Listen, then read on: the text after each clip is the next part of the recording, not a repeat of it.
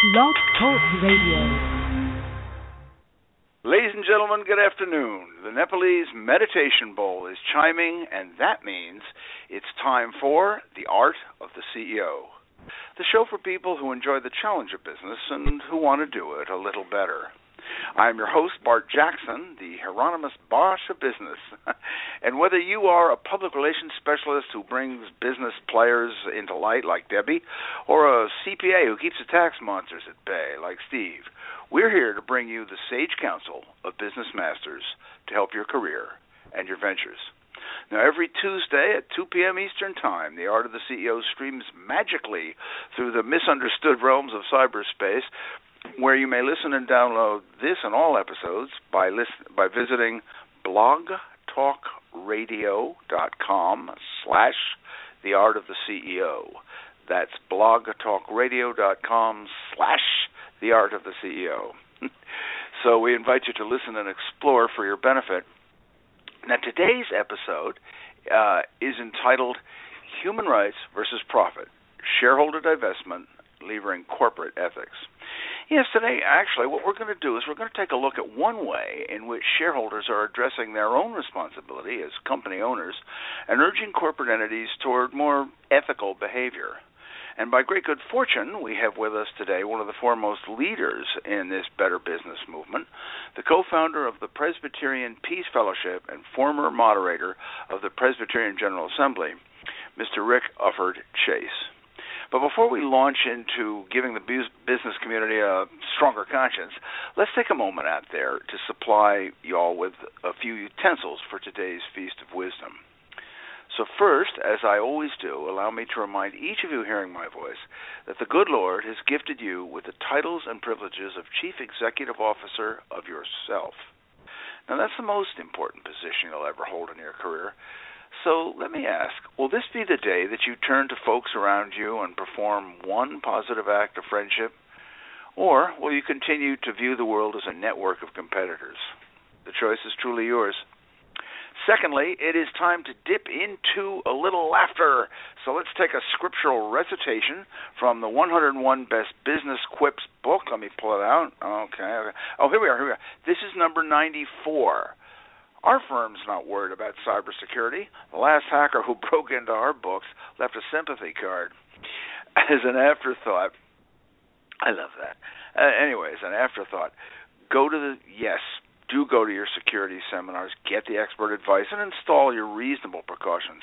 But just remember that the first concern for you as an individual of business should really lie with the thrill of what you're creating and, and distributing, not fearfully wringing your hands over what might be skulking out there in cyberspace. And the third utensil, perhaps we should call today's utensil the pork dissector. Right now, we're going to give you the answers to last week's business quotation.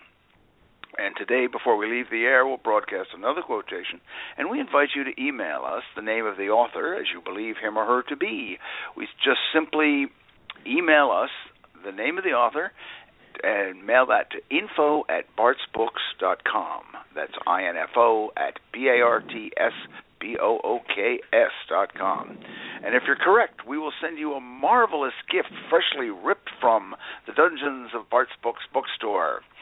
So, the author of last week's quote, that is the individual who said, Our major obligations is not to mistake slogans for solutions, was said by none other than the legendary newscaster, Mr. Edward R. Murrow. I really like that one.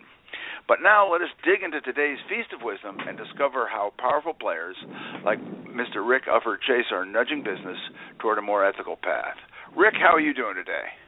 I'm well, thank you. It's good to be with you. Oh well, we're really glad to have you here to uh, open up this this really new world that a lot of us are are aware of but not understanding. Now, you were, as I understand it, the former moderator of the Presbyterian Church's General Assembly. As a matter of fact, you were one of the rare few to ever serve two terms, and you're now co-director of the Presbyterian Peace Fellowship. For the uninformed laity among us, could you tell us what those positions are and how they enable you to act uh, as a spokesperson, if you will, for corporate responsibility. Sure. So the Presbyterian Church USA is the largest Presbyterian denomination in the United States. It's the one that most people stumble into when they see a Presbyterian church, and it is governed by a General Assembly that meets every two years. And that the that assembly is made up of representatives who come from, you know, what we call presbyteries. They're akin to congressional districts, if you will. Every district sends its representatives, and their first act at the assembly is to elect one of their own commissioners to be the moderator of that assembly of some 800 people and to move the business forward of that assembly. I see. Okay. So that's and the first. Fellowship. Yeah, the Peace Yeah. Fellowship is unique in that it is not a part of the Presbyterian Peace, uh, Presbyterian denomination. It is an independent 501c3 whose mission is to try and impact the denomination and move the denomination toward a stronger stance for peace and, and justice in the world. So we are unabashedly uh, partisan in our attempt to push the church further and further in the direction of peacemaking projects in the world. And our goal is not to live out the direction of the General Assembly, but rather to try and inform the General Assembly by taking overtures to the Assembly and moving the Assembly. I I think that's wonderful, and I really like your approach to that through information will come change and improvement. Um, now, the the as I understand it, Rick, the, the Peace Fellowship is holding up to the global business community three major responsibilities. Could you tell us what these ethical guidelines are? Well, I'm not sure I can narrow them down to three at this point, but I can certainly tell you Oh, that I'm what we're yeah, what we're asking the church to do is uh, is as a shareholder in you know we the Presbyterian Church and its related entities is a major shareholder in dozens, if not certainly actually hundreds of companies uh, with its various holdings, and we have Right, right. ethical policies that the church determines it will try and live out in the world, and we have a committee at the national level of the church called Mission Responsibility Through Investment, whose work is Mhm. to make sure that our business investments match our ethical investments. So it's that committee's job to Oh. make sure that the businesses in which we are invested are in fact not doing things that are contrary to or in opposition to the ethical standards that the church sets. For instance, we don't have any holdings in uh, tobacco companies or alcohol companies Right. that manufacture alcohol. That would be one example. Right. Okay. Now, um, what are uh, I know that there's a, one of the the responsibilities that you are uh, that you handle is the environment, and another is human rights. Am I? I, I I'm not trying. Could you give us just a, a couple of the guidelines so that so that we understand? Well, sure. I mean, what we're what we're basically looking for is uh, to be invested in corporations that have a basic respect for human rights and human dignity.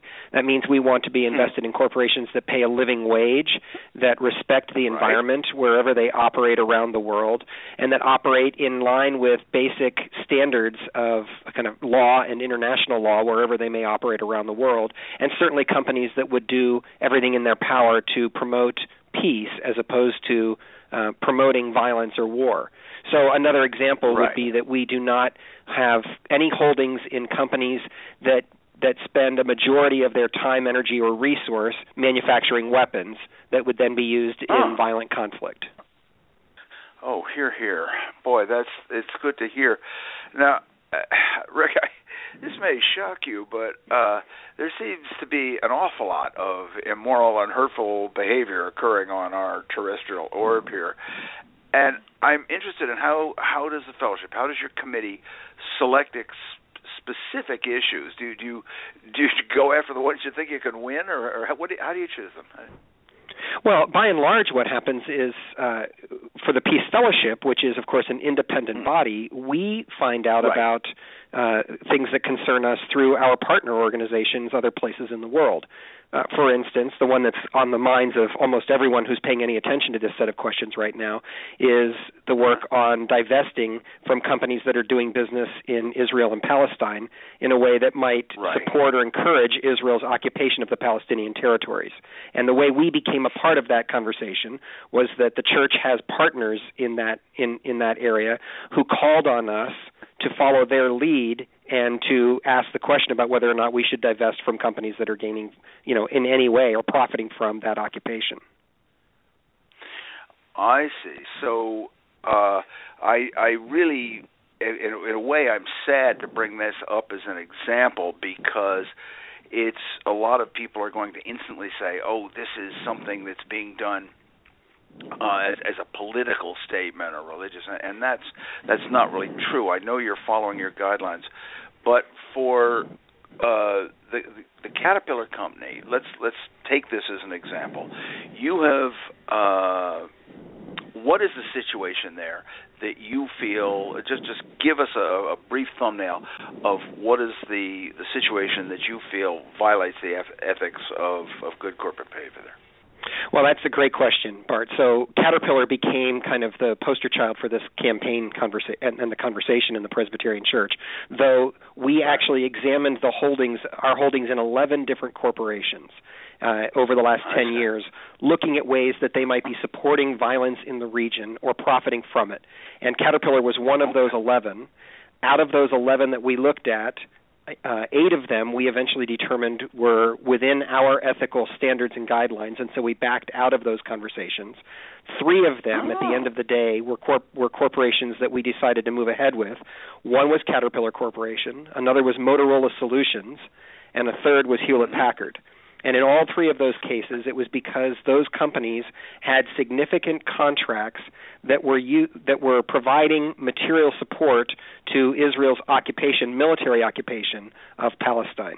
So to just back up for a second to Caterpillar, which was by far yeah, and away the hardest part of our conversation. You know, we have Presbyterian Church has certainly dozens, maybe hundreds of people who work for Caterpillar Corporation, and some of them are decision makers. Yeah, yeah. So it was a very challenging conversation for us. And what what we maintained from the beginning was that not that Caterpillar is an evil corporation, but that one particular right. contract in which they prepare bulldozers to be sold through the U.S. military to the state of Israel ah. to be armored as armored vehicles and used by the Israeli Defense Forces um, in its activity in Palestine that that particular contract was inappropriate, and we asked them to reconsider. And when they refused to reconsider that contract, we eventually made the determination that we needed to sell our stock in the company. I see. Okay. Now, I I can tell that this sort of thing does not come lightly and does not come with uh, a little controversy, say the least. So I'm going to ask you I, I'm just going to put this out, and I'll, we'll get your response. Now, um, it seems to me that what you're doing, Mr. Chase, is this company is designed to make money, and it's not designed to save your world. You, of your own free will, have invested in this company to make you money, and as long as we've got the machine running smoothly and making the share profits that you bought in for, why mess with things you don't understand? All your complaints are just putting sand in the money machine. Now, why don't you scoot and get out of here and let us do what we're designed to do? And your response, Mr. Chase? Well, I mean, you're you're absolutely right. The conversation played out over a period of ten years, and it to ah. call it ah. divestment is actually a misnomer because in our in our situation, we're actually looking to put off divestment until the last possible moment. So our first question mm. is: Do we understand what your actions are, really are? Do you have anything that do you know? Inform, do you have information that you want to share with us that we may not fully understand? And if that information does not help us to to feel better about the situation, then our next conversation right. is would you be willing to change this particular aspect of your activity and do you understand what our concern is? And you know, at the end of the mm-hmm. day, you're absolutely right. The share, the you know, the the board of directors of that corporation may determine that they don't want to do it. In Caterpillar's situation, eventually we joined with other national church bodies and actually took a shareholder action to a national a national meeting of Caterpillar and there too, mm-hmm. you know, it may be that at the end of the day they don't take the action that we are supportive of. And finally, our only recourse is to say, well, if there's no way for us to be ethically invested in your company, it's time to sell our stock. So, uh, our, our belief is that most people do not get out of bed in the morning thinking to themselves, what can I do today to screw up the world? Most people are good folks, and given the opportunity, will try and do the right thing. And you know, right. if if if all they determine they're interested in is trying to make money, and the consequences be damned, and the implications for uh, human rights or the environment or whatever be damned, then at the end of the day, we're going to have to say this isn't a company that we as a church want to be invested in. Right. Well, I I really am glad that you brought that up because people are the are the shareholders in a publicly traded corporation. They are owners, and as such, you are responsible for what you do. And I am going to call this a quill pen moment because Rick has just spoken a timeless truth, and that is that all your actions have consequences, my friends, and good and bad. And you have a lot more power toward directing those consequences than often you realize. So I'd like you to dip your pens in the inkwells and jot down that yes, I do have more power to control the ethical behavior and my own actions uh, and outcomes than I realize. I just pass that on. Now, Rick, Christian churches uh, have invested uh, about 97.5 billion last year, and you correct me if I err on that point. That's and that's just a mere tip of the iceberg compared with the personal investments of of the many faithful, and that's just the Christian church as opposed to the mosques. I mean, add on to the mosques and synagogues. Are my question is: Are corporations beginning to realize that you're not just not leading some sort of mere symbolic gesture here? There's some real fiscal teeth involved, right? Are, are they? Are they? Is that being seen? Oh, absolutely, it's being seen, and you know, companies will tell us right up until the moment when they actually take the action to, div- to to change their activity that what we're asking is unreasonable or it can't be done. I'll give you an example. When I was serving as moderator of the General Assembly, I, I was in that right. position for two years, and it was at a time when the Coalition of Immokalee Workers in Florida, which is a farm worker coalition that works picking tomatoes, right. uh, was asking for one penny per pound more in order to receive a just wage for their efforts. And the pressure point was that the Presbyterian Church was, was had joined a coalition uh, calling for Uh-huh. Taco Bell to pay one penny per pound more and calling for a boycott of, of Taco Bell until they did so. Oh. And I met with with leadership who told me Mhm. that it was absolutely impossible. The church did not understand the business implications of what we were asking, and that what we were asking was impossible. And three weeks after I had that meeting, Taco Bell announced that they had in fact changed their policy and they would be pay, only working with subcontractors who agreed to pay their workers a penny a pound more. So at the moment it becomes Huh. financially hurtful, they'll they'll make the decision that they need to make.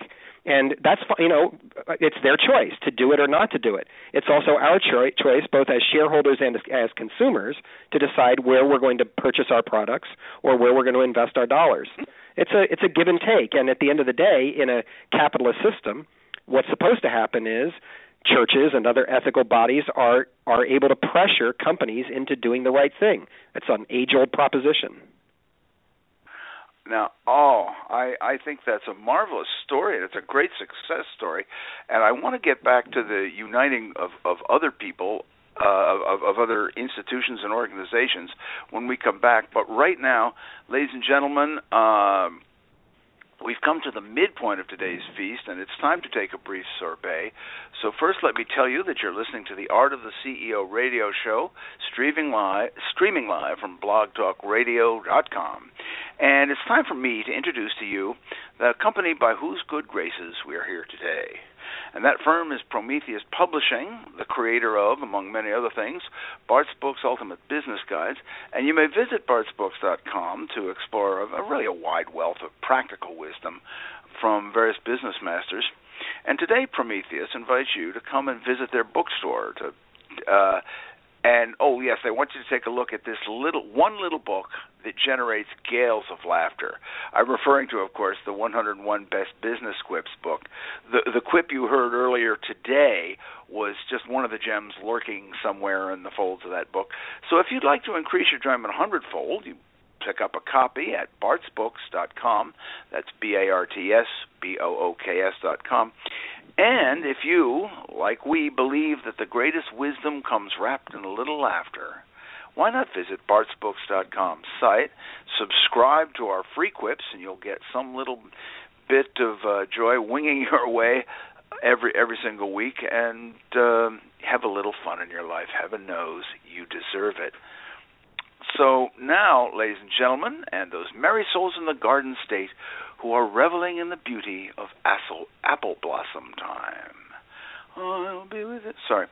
We um anyway, we are back to the Art of the CEO radio show. Spring sort of took me by the throat here. Uh, we're back to the Art of the CEO radio show and Blog Talk Radio. And we have with us our guide to the power of corporate investment, Mr. Rick Ufford Chase. Rick, I now you said that uh, I've heard you say that you are uniting with other churches and other groups to um, to to make your point and to bring on a, a, little further power. Could you tell us a little bit about what the uh, Peace Fellowship uh, is doing with other other groups? Well, it's um, yes. So there are all kinds of organizations and parts of the various churches that are interested in these questions. So if you're talking about the the denominational level, where the Presbyterian Church USA, and the Episcopal Church, the Baptist Church, the Methodists, the Lutherans, the Catholic Conference of Bishops, you know, all of those bodies, um, many of them work together cooperatively to add their voices to one another as they carry out this work of social responsibility and engagement.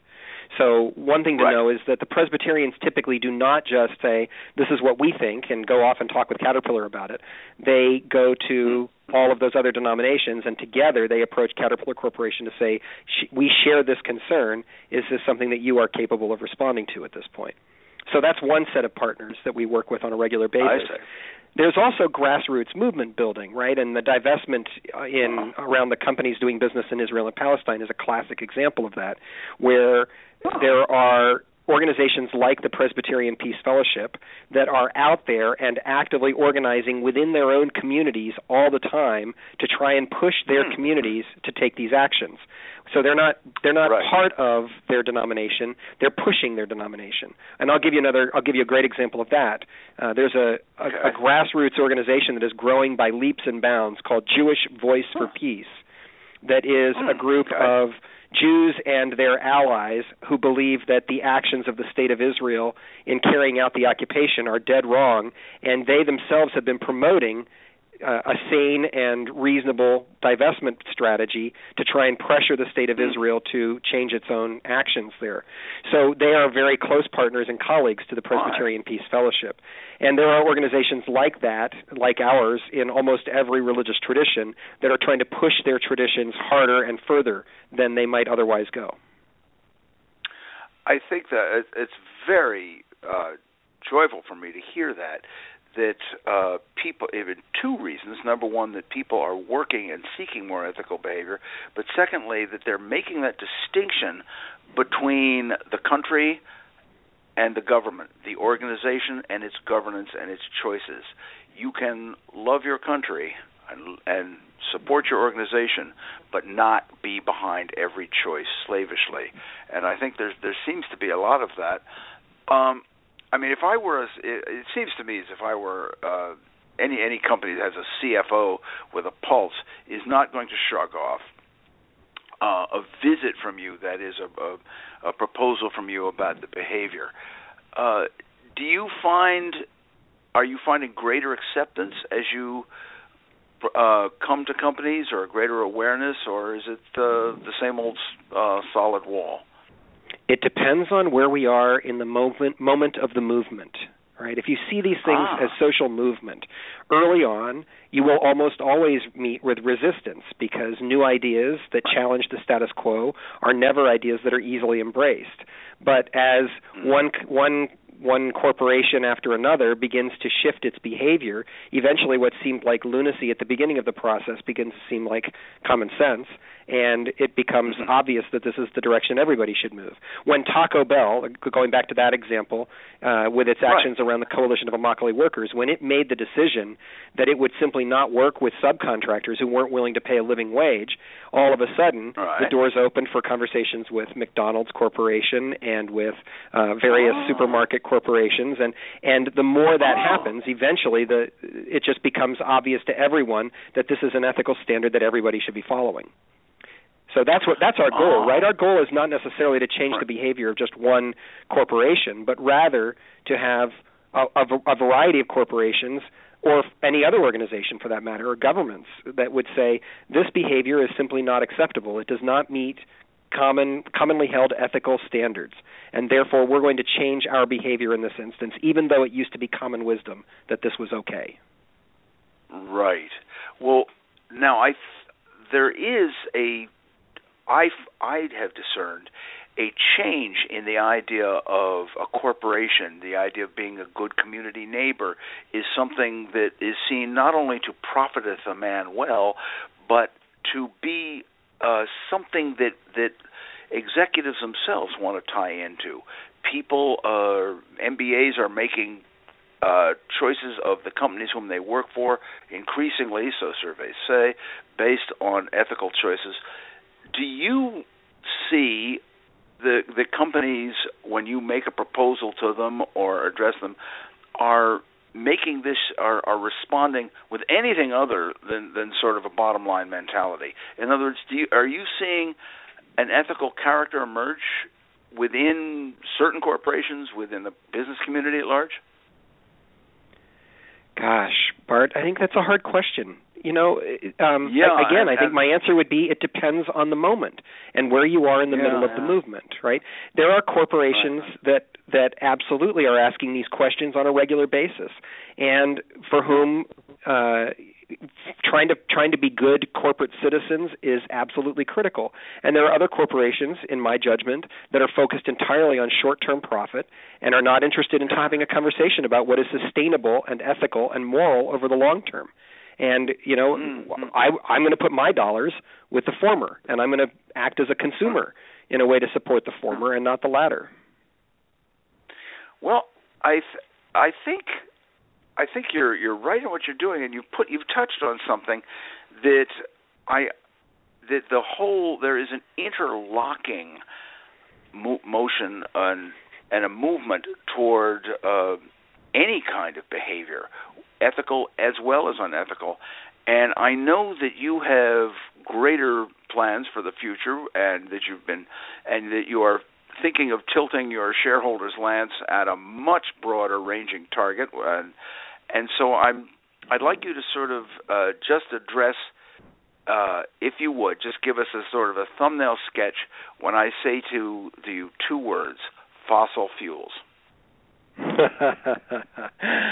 yes. Well, sorry.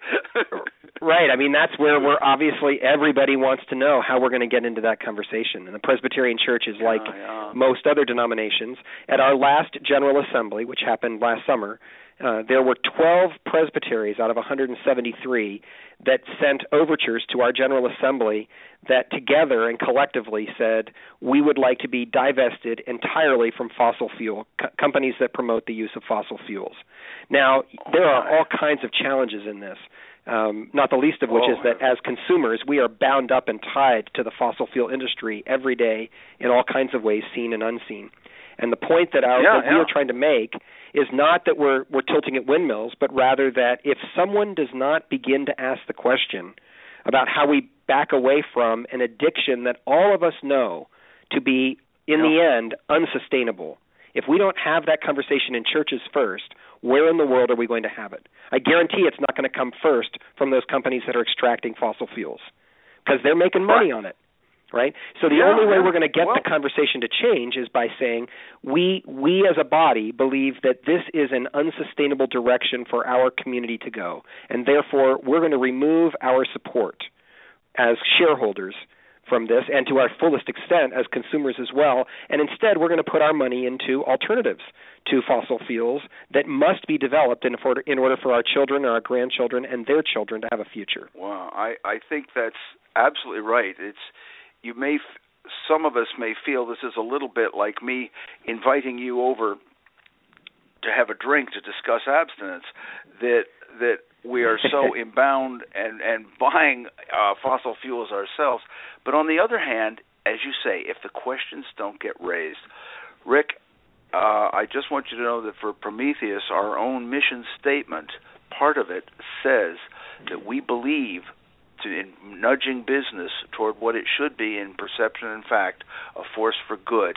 And i'm very glad to see that you're in this that you are doing uh, this in a very powerful way.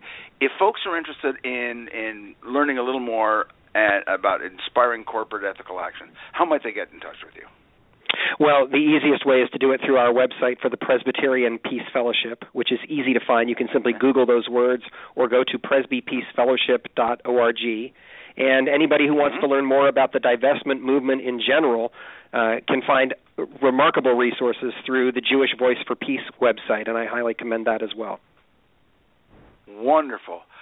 Rick, you have, have really opened my eyes, and I know so much of our audience today. It's good to hear. We hear so much uh, talk about the the uh, overlord, uncaring few, and the oppressed many. It's good to see that there are forces like yours out there.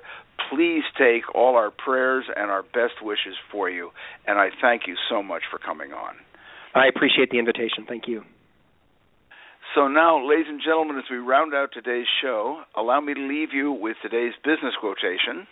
Who was the person who said, Technological change is like an axe in the hands of a pathological criminal? Hint. The hint, and, and you won't believe this. This skew haired genius held, shall we say, an energized mass of universal knowledge. And the author will surprise you. Anyway, uh, remember, if you know this, the author of this quote, just send that to info at bartsbooks.com. That's I-N-F-O at bartsbooks.com to win an absolutely astounding, life-changing gift from the dungeons of Bart's Book Bookstore. And finally, as a parting shot, in the words of my wife's husbands, always sell where the sales resistance is lowest. If no one will buy your product outright, try lobbying Congress. That always seems to bear fruit.